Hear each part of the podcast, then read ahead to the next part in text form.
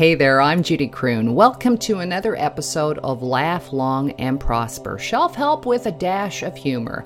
I believe that humor is one of our best coping mechanisms, especially when we're facing stress and unknown times like COVID. Today is Monday, that means it's time for just another Mindful Monday. I want to take some time to talk about a book I read recently that made me feel just a little bit more peaceful, mindful, shall we say. The book is called Abundance The Future is Better Than You Think by Peter H. Diamandis. It gave me hope that we're not going down the drain as a planet. In fact, quite the opposite. We tend to live in a world where there's a lot of bad news. Bad news sells. Trust me, I did news for 15 years. There's a reason why Fox made $2 billion last year.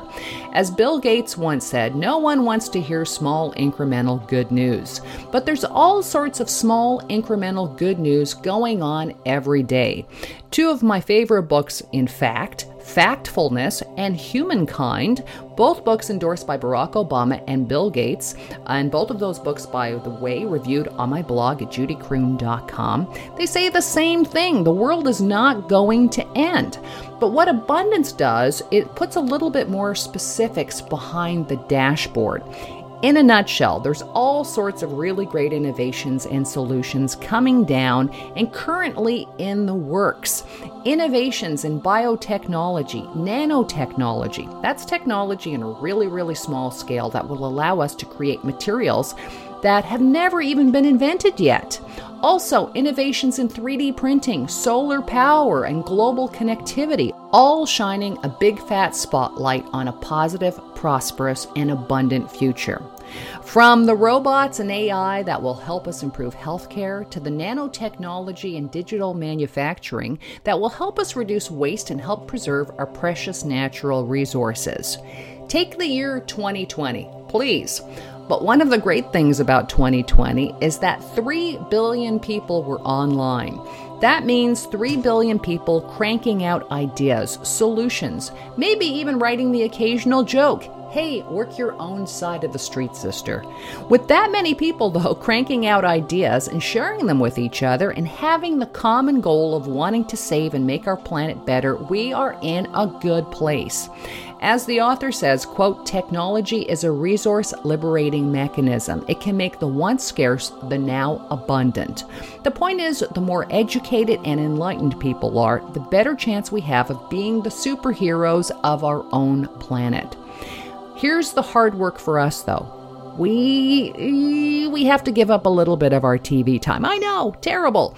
Uh, as the author says, quote, if we were to forego our television addiction for just one year, the world would have over a trillion hours of cognitive surplus to commit to share projects. Oh boy, have they been looking at my TV time?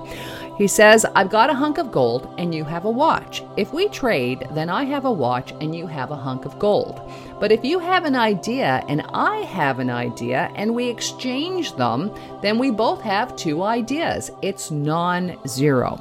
And guess what? If we can't do it, the computers will. In the next 15 years, computer processors are set to surpass the human brain's calculation capacity.